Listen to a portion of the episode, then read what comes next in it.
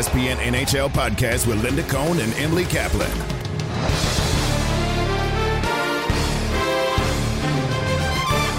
Welcome to another edition of the In the Crease podcast. So, we so appreciate you listening. Emily Kaplan, I am Linda Cohn.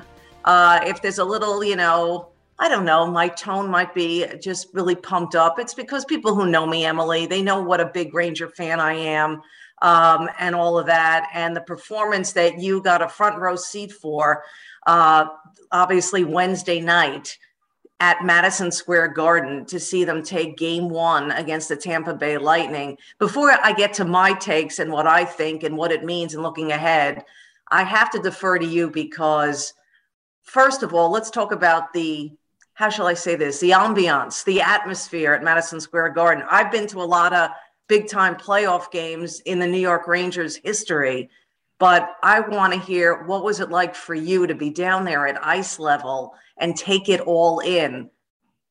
There's just a different energy, Linda, at Madison Square Garden, especially when one of the New York teams is doing well.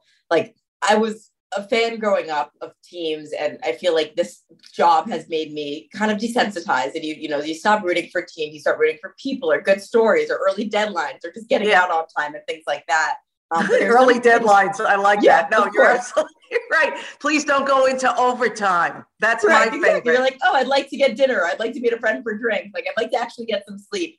But um, there are certain pinch me moments, and I think covering a game at Madison Square Garden is one of it. There's just this electricity around it, and honestly, for me, it's their pregame mix. Like when they start playing Teenage Wasteland in its yeah. entirety, like you can just feel it pulsing, and it's just so authentic and cool. And yeah, you know, we talk about sports all the time, but the crowd can be the third character. You know, there's two teams in the crowd, and the crowd was at last night.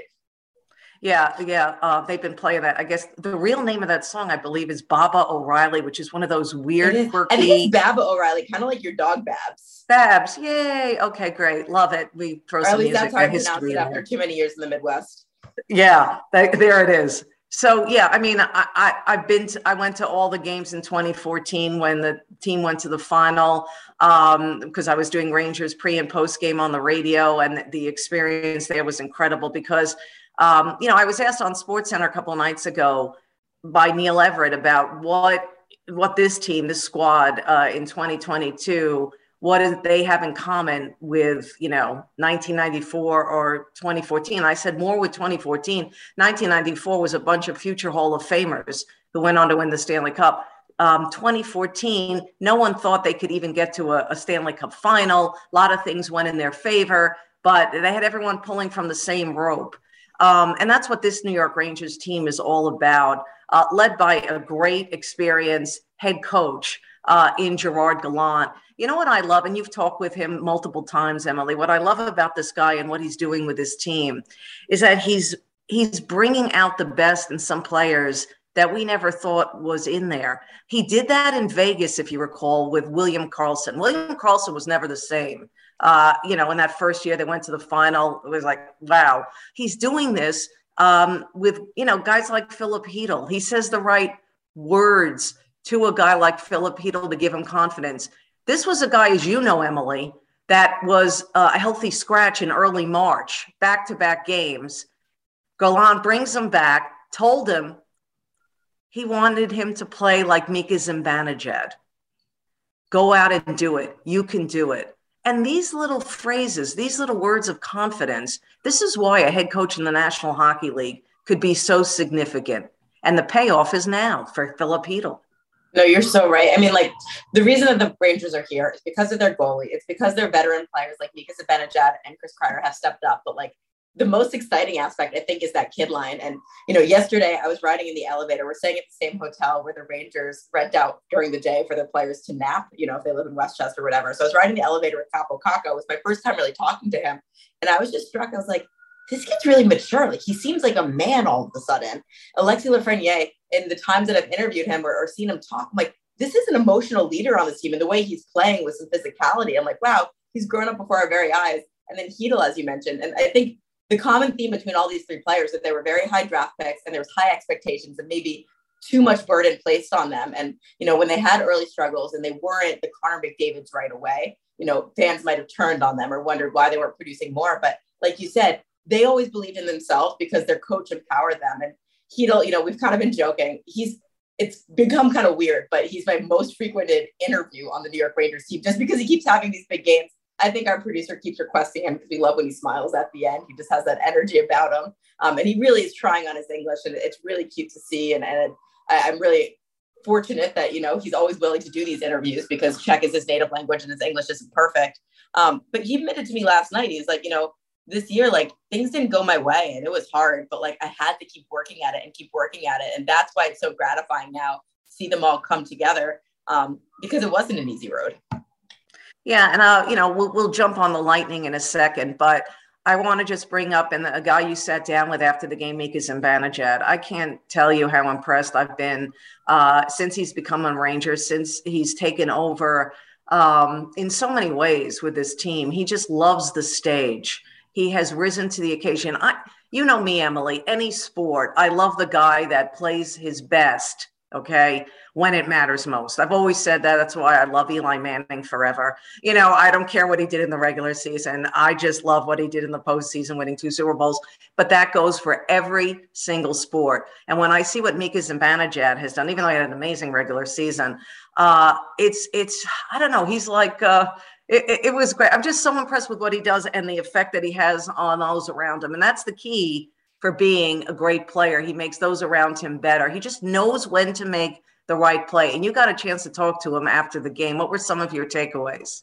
Yeah, my takeaway is just that he's become a leader and, you know, he's soft spoken. He's not going to be the biggest rah rah guy, but I think he leads by example. Um, and there's just a very nice way about him where he commands a room and he commands an interview. So I totally agree with you that he has stepped up in such a big way. He's kind of invisible for parts of that Pittsburgh series. Then all of a sudden he flipped a switch and he doesn't look like that anymore. Um, okay, we got to talk about the Lightning because they are the two-time yeah. defending Stanley Cup champs, and they laid an egg in this game. And you know, talking to people around the organization after the game, they're just like, "That's rust. That's what happens when you have nine days off." And Cooper was funny before the game. Jon Cooper, their coach, because he told us he was like, um, "I've been swept two times. I've never done the sweeping, so I didn't know what to do with this long break." And so they had nine days. They never gave the guys more than two days off on the ice, but they did give them time off. And he said, Our group is so tight. And I talked to Zach Bogosian, a defense before the game. He talked about what a tight knit locker room it is that, like, they were organizing team dinners with their families, with their wives and girlfriends just to stay close, even if they weren't together on the ice. And they try to ramp up those practices. But when you don't play in nine games, it shows. And I think knowing them and knowing the way they typically respond after losses, they're going to be okay in this series. Like, and I think it's going to be way more competitive, obviously, than game one was. Um, but that was a rough one. And I'm curious your take on the goalie because, like we've talked about Shesterkin and Vasilevskiy, this is the big, you know, matchup here. And Vasilevskiy wasn't as sharp, but they kept him in. And I almost was like, and Ray, I think, said on the broadcast, well, he needs reps. Like, yeah, you can't pull him now to rest him because he just got rest. Yep. You know, I was uh, I was so here's how impressed I am with the Tampa Bay Lightning overall going into this series. Okay. When I was doing a bunch of interviews before uh, game one against the Rangers, I really thought the Lightning were going to beat the Rangers. I thought if I was a betting person, I know all about the numbers and the stats you know, radio hosts were throwing at me, Linda, but the team with the long rest usually loses. I go, I know, but this is the Tampa Bay Lightning. These are the two-time defending Stanley Cup champs. I go, I feel, and I remember 2015 when they came into Madison Square Garden and won that series. No matter what the Rangers did, I know different team and all that. But the point is this: I really thought they would find a way to beat the Rangers last night. I thought the Rangers were going to be drained, all of this stuff. And man, I was wrong. I mean, it, it totally blew me away the rust really did make it uh, was a determining factor. And who doesn't love Steven Stamkos? I love Steven Stamkos. You love Steven Stamkos. He was just so honest after, you know, giving credit to the Rangers, but he said, you know, we know we play better. You know, we made too many mistakes. We turned the puck over. You know, we're not going to do that, you know, all this. And we know about their incredible record 18 and 0 following a loss in the postseason. And, uh, you know, we know what the Rangers in game two are going to face their biggest challenge of these Stanley Cup playoffs. The hardest competition so far in game two of this series because of how the Lightning are going to come at them and be more like the Lightning. But don't underestimate the Rangers and Gerard Gallant, who will also uh, make a few adjustments. Back to Andre Vasilevskiy. No, I was with Ray. Definitely, obviously, you got to leave him in. He's got to feel the puck and all that. He's going to be better. But I, you know, kudos to Ranger fans who just always entertain me with uh, Igor's bad or you know. That's the, the crowd being a character in the game. Like that's it. It was it was funny. It was comical. Yeah, and again, they have you know Ranger fans are used to disappointment. They have to remember how tough and how the team that they're going to face uh, on Friday night will look nothing like this Tampa Bay Lightning team that they faced in game one, but nothing should take away because the Rangers knew the game was winnable. They were prepared. They knew they could have this game because of the rust by the Lightning, and they went out and got it. And by the way, they knew how to finish. So many times you see opportunities, right, against great teams like the Lightning, and teams don't know how to finish. Put the puck in the net. They shoot wide, they hit the post, the goalie makes a great save. There was no doubt about it. I mean, that's what I was really impressed with, besides just the way they played five on five and the way they played defensively. It's the fact they were able to finish and cash in on those opportunities. Absolutely. Okay, one last note on this series before we move on to the West. Um, so Brayden Point, we know he was injured in game seven of the first round, and like the prognosis didn't look good, but like the Lightning were listening to his day to day, but I kept hearing it was really bad. And then when it gets to Madison Square Garden, before game one, they have an optional skate. Someone's like, keep an eye on the ice, keep an eye on the ice. And lo and behold, there goes Brayden Point in all of his hockey gear. And he starts skating. And I'm like, holy cow, is this guy going to return to the series? And he's skating pretty fast and he looked pretty good. And then he did take this nasty spill into the boards. Like it was just oh. all by himself. Like, you know, it was totally unforced. And, you know, he gets looked at the trainer, he kind of shaked it off. Then he got off the ice shortly after. And then before the game, we had these meetings with, you know, the coaches. And I asked Jon Cooper, and honestly, Coop, I love Coop, but like he's so honest, but also like a little dramatic about it. He goes, Brayden Point is going to play hockey again in his career. I was like, oh, wait, was that ever a doubt? yeah, like breaking news. I know, really? I know. Okay. But which I think speaks to the severity of the injury. But he said, I can't guarantee it's going to be this season. And, you know, he's trying now. And what I've heard behind the scenes is that Brayden is busting his, I'm going to say yeah. ass. You guys can um, totally bleep this if you need, but busting his ass behind the scenes to get back out there and because he wants to play so bad. But Cooper essentially ruled him out for the series. And I think it would be one of those things like we saw Stamkos a couple years ago when he comes out magically for like one shift, scores a yeah. goal, and then his body just breaks down. He can't do it anymore. Maybe in the Stanley Cup final. Yeah, one more thing about that. Uh, Corey Perry has been marvelous. And, you know, that's why, you know, we're not talking about Brayden Point every single day because Corey Perry Good has point. been such a factor. Um, and here's what I expect to happen in game two. I just expect we saw a little bit about Stamkos, you know, you know, I know it was an accident hitting Shesterkin in the mask. Um, you know, there was contact there. It's very unstamkos like, but I believe they're going to really crowd the net. You know, guys like Corey Perry. You saw that in the first period. I tweeted out Corey Perry is going to be a pest in this series. Uh, I think they're really going to get try to get under Shesterkin's skin. The thing is, I don't think many get under his skin at this point of his uh, young career. By the way, I don't want to bury the lead, Emily. Uh, you know how what a big fan I am. I am just doing it. I am packing my bags. I am going to be, as a fan, even paid for my tickets. I'm proud of it. Um, going to go to game two. I will be. Linda, at- you're telling me this now? Yes, breaking it on the podcast. Cool, Linda. Thanks for letting me know. I thought we had that cool kind of friendship see you there, I guess. Well, listen, it really just came into play, you know, the, the, details of making it happen and making sure I had tickets and all this stuff and just really excited. Emily, you know how how much. I mean, it's it's an emotional connection I have with this team since I was a very little girl. And it feel like I, I have to be there. And of course, you know, I'm gonna be at the toughest game for them to win. I get that, but you know, we all like challenges. So yeah, uh, we'll meet up for a drink after the game. I love it. I can't wait. And I have an assignment for you because my little sister who just moved into the city, um, she's going to go to the game too. So maybe you hang out with Eva during the game. Come say hi. All right, there you go. Nice. Okay. We got to talk about the Western Conference. We're recording Please before do. game two, but holy cow, it's a doozy. But everyone knew that was going to be. And I think the biggest issue now is like, is it, I don't even know if it's a big issue because it's just going in, but like, what goalies are going to play? Because you see Oilers and their yeah. goaltending with Mike Smith is a mess. Maybe Mikko Koskinen gets in at some point. And then Darcy Kuemper with concussion symptoms. You know, we're recording this before knowing if he's available for game two, but doesn't look likely. Yeah, we'll start with Colorado. Um, I think they're in good hands with Pavel Francouz. I don't think you should rush. Uh, obviously, you can if he's in concussion protocol and he, you know, reportedly has concussion going on there. you know, just take, and that's, you know, that's as you just reported, that's that's what's going on.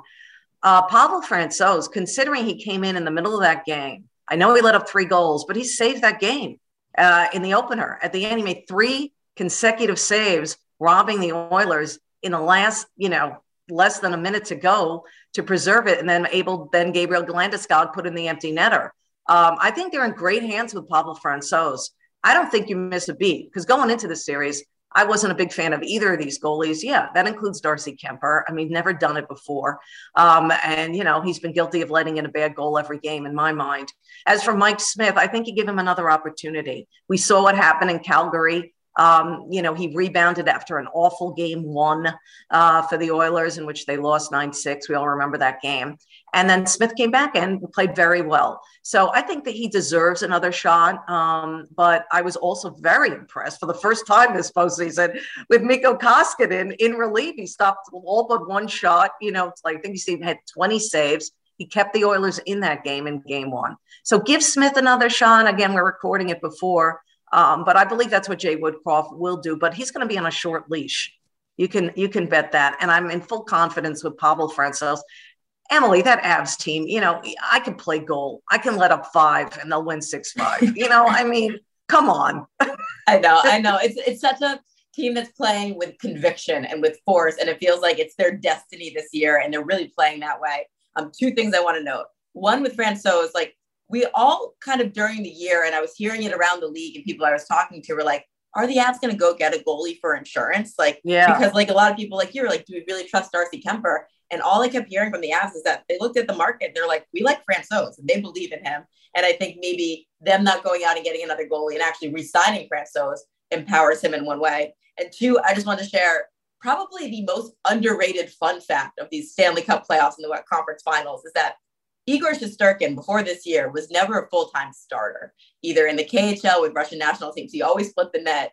And one of the reasons in one of his last seasons in the KHL, do you know who he couldn't win the net over from? Mikko, Mikko Koskinen. Oh God. How wild is that? I'm laughing. Sorry, Mikko. I know you're not listening, but I'm laughing at that, that that actually was a competition. Oh, I, mean, I mean, it was a different time, right? Igor was a younger goalie, Koskinen yes. a veteran, whatever. Hey, listen. But it's just kind of funny uh, how things work out.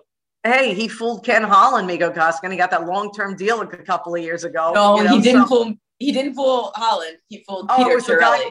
Oh, there it is. Yes, Holland adopted him, and then he got a yes. cat. That's right. Good point. Yeah. Wow. Uh, you know, you know how I'm not a fan of those two Oilers goalies. Boy, I'll tell you, if they lose because of their goaltending, what a shame. What a waste of an opportunity. Because talk about the teams that everyone knew needed to get a goaltender all season. Yeah. Long. It's incredible. This is this, this these opportunities don't grow on trees, as we like to say. You know, it's just amazing. I mean, that's why as fans of all these fan bases, we cherish, we live in the moment, we cherish these opportunities, we get it. But sometimes these GMs don't understand what they have before them. They're too close to the situation. I mean, it's just unbelievable. But we'll see how it plays out.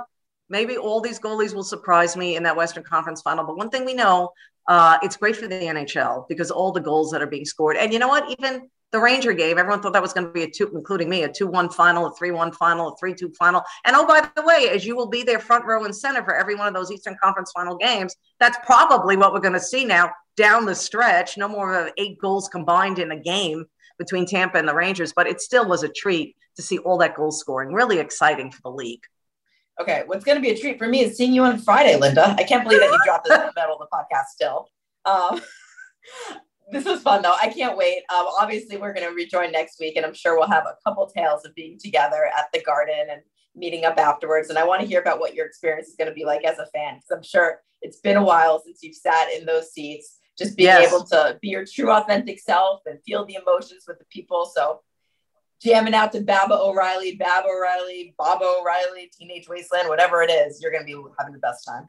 Yeah, one thing the Rangers are great at the Garden is playing great music. I remember in 2014 when I went to the final. I mean, I was always into EDM, you know, elect- electronics. I mean, they oh, would be, Linda, I, I really was. I, I, went through my EDM phase, Emily, and they were like, you know, they're playing. No um, wonder you like Mika. You know, that's so I love it. You know, I you know I love it. Yeah. But, you know, and the only I was like, oh my god, this is like great. so, and you know, way back in 1994, because you know me, Em, I'm music and sports. I've always been since I was a little girl. I, you know, I've told you that. And even in 1994, I remember, you know, um, that classic song in 1990. These are days that we'll remember. That was like the song that I Aww. relate to Mark Messier, Adam Graves, all that. So music, anyone who know watches sports always associates the music, I believe, at that time, you know, of what's a hit, what's going on, what am I There's listening a connectivity. to? Yeah. Yeah. Yeah. Cause it's passion, you know, makes you feel good. I think that's why, because those are two things that make us feel good. Our team, usually, and of course, music, you know. but anyway, Emily, uh, what get some rest. wisdom to drop at the end of the podcast listen i'm Liz. that's why that's why the listeners have to stay till the end. I mean we've we've shown this for what it's worth. Uh anyway um going to the homeland where i was born cannot wait. I will be there. Have fun. We will chat. And uh, hopefully you know hey i just want a great game. Let's have hey i'm sorry emily. I'm going to wish for overtime. I know it's going to be close game too. I know you want to get the hell out of there but i want to soak it all in. It's going to be close I'll allow it. I'll allow it. Plus Saturday night game at the Garden. It's going to be rocking. Friday night. Friday night. See, you're so dizzy already. You're you're covering so many things. You you've lost track of what day it is. Oh, it's time to sign off. See you in the Big Apple. Bye.